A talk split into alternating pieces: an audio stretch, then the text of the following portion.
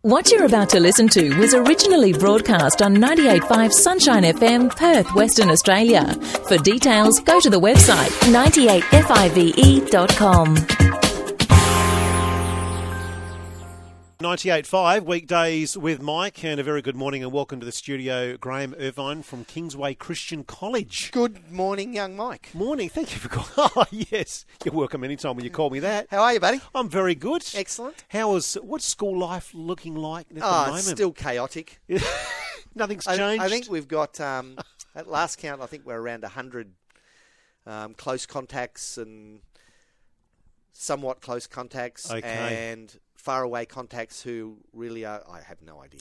Look, Shout out to everyone that's working in a school. Like it's, Oh, yeah. it's I mean, throwing. It, it's just It- there's a lot, so much more to do. Look, it just isn't there? adds a whole level of complexity to everybody's day. Yeah. Mm. Um, you know, classroom teachers, admin, the whole works. Everybody has a level of complexity that wasn't there three years ago. Yeah. And of course, um, you know, the, a school life is an interesting environment anyway. Um, so you add this on, and, and yeah, I just say to parents out there, be kind to your children's teachers That's a good tip. and and a chocolate now and then would Oh. not go astray. I see a chocolate. That's a that's a great suggestion. yes, A little chockey's a little Yeah. a little thank you. You know what? exactly. You do Say, it. hey, just Encourage thinking them. of you guys. Thank you so much. Um, yeah. That's Because great. at Kingsway, lots of staff don't eat chocolates, and they know I do. So, it, Oh, no, I- no, I wasn't oh. thinking of that at all. No. I see where you, I see the motive. Uh, dark, dark chocolate or dark or Uh, milk? both, yeah. You like both? yeah, I like both. Yeah. What ab- what rum about- and raisin, particularly. okay, we're just making notes. Not sure whether it's because of the rum or the raisin or the chocolate, but anyway, if I can get them all in one place, it's good. So, I love it. Yeah. Should we talk about parenting? Oh, why don't we? That's what we're here to do, isn't it? Exactly. Oh dear. So I, I was um, saying off off air. Um, had an interesting conversation come out of my uh, year twelve class. yesterday. Okay. So we were looking at been talking about biblical literacy and and you know how do you read the Bible appropriately. Um, and one of the questions that came up was, so Mr. Irvine, when when the Bible says children obey your parents, what does that actually mean?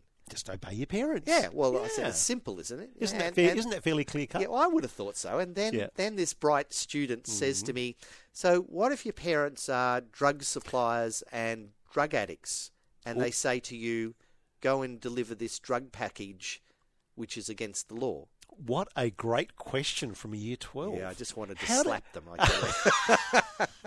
Did that? Did that surprise? question. Did that surprise you? Like, I mean, it's, Um, it's great to have these discussions. it right, is. particularly for year twelve. Absolutely, yes. Um, Yeah. Did that? That's Did it? Well, look, it did surprise me in the sense that I hadn't had that question, you know, Yeah. before.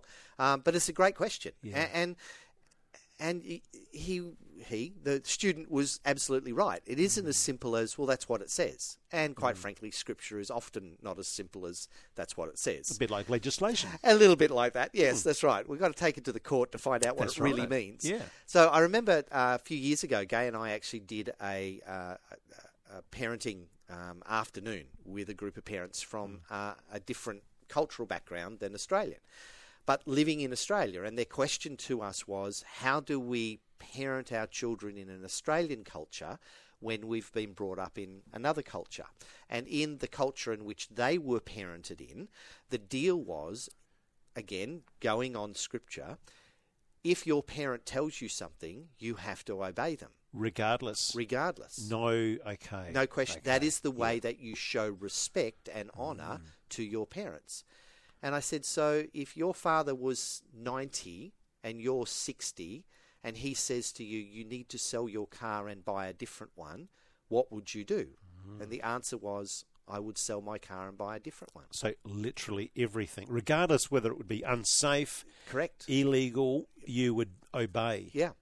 Wow. because that is that is what Scripture asks us to do. Yeah. Right. So so I got thinking about those couple of conversations, and I thought, you know what? What does it mean? What is the goal of obedience? Right? Why is it that we want our children, and why is it that Scripture says, and I think appropriately so, children obey your parents? Now, what it doesn't say, as I look at the way that God asks us to have obedience to Him, it doesn't say between the lines because if you don't, I'm going to smush you into nothing. That's right. Right? Yeah. You know, God doesn't say, you have to obey me because I've got all the power and you have none. Mm. Even though in the God human space, that's true. Yeah.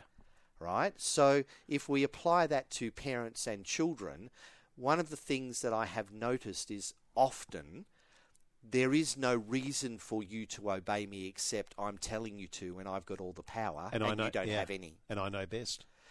Yeah, even that yeah, even that statement tends to come from a position of power. Because I think that I know best is actually a very valid statement. Because for me, that's the reason why obedience is there. Obedience is there because as the adult in the relationship, I bring an adult overview to a situation Hmm, Sure. my life experiences help me to know what you're about to do can go horribly wrong, Yes. and so you need to obey me. Graham, we'll take a break. On the back of a discussion that you were having with your year 12s, Yeah. uh, David uh, from High Wycombe's joined the conversation. Thanks, David. Good morning.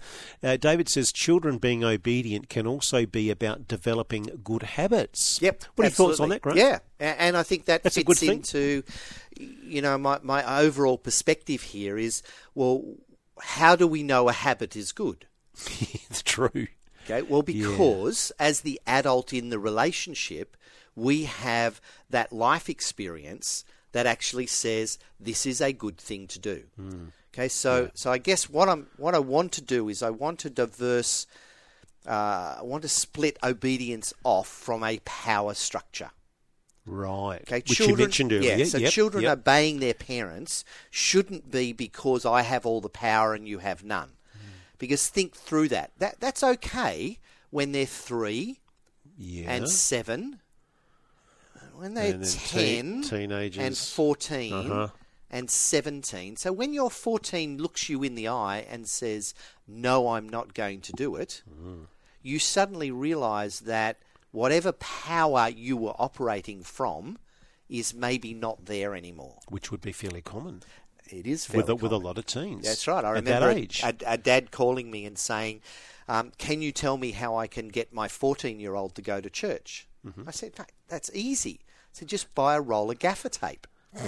he said, "What do you mean?" I said, "Well, you just put gaffer tape around his legs and his hands. You put him in the boot of the car and you take him to church." Well, How did he respond to that? yeah, there was silence on the end of the phone. And then I said, you know what, at 14, if he says, no, I'm not going, what are you going to do about it? Right. So, so Yeah. if we parent out of a power structure of obedience when they're young, we will get to a point somewhere along the line where that no longer works. Right? So I'm not saying children shouldn't obey their parents. What I'm saying is we need to question why we require obedience from them. Yeah. Okay? And obedience is about safety, it's about us bringing our our life experiences so that and here's the big deal, so that eventually our children become self-obedient. Right. In other words, okay. self-regulating, Yes. Yep. right? Because that's Yep. what an adult is meant to do. Yeah. We're meant to self regulate. Mm. And so, us asking our children to be obedient means number one, that they actually survive, Mm-hmm. because there are times when obeying a parent is a matter of life and death. From a s- purely from you're talking about from a safety perspective. From a safety perspective, Yeah, yeah, you know, yeah. your three year old's about to run out on the road That's- yep. and a car's coming. Yep. Mm. Now, if they are not obedient to you, that's a life and death situation, Yeah, that's right. right? Now, you know, that that's rare. That's an hopefully, extreme, but yep. that's the deal, right? But we don't want to, when they're 16, have to be there to save them from that situation. We want them to be self regulating enough to have learnt enough to go, uh, maybe this is not a good idea. So you're really train. All those early years are really training. Isn't Absolutely. So obedience is about training and giving number one safety, but number two giving opportunity for a child to begin to learn and understand that there are consequences beyond what they can see, and maybe it might be a good time to ask. It? Mm, it's good. Graham, we'll take a break. Graham, do you think we've talked about training with the little ones? Mm. Yeah. Do you think thinking about this when the kids are so young Yeah. and being really conscious of this in the early years. Yep.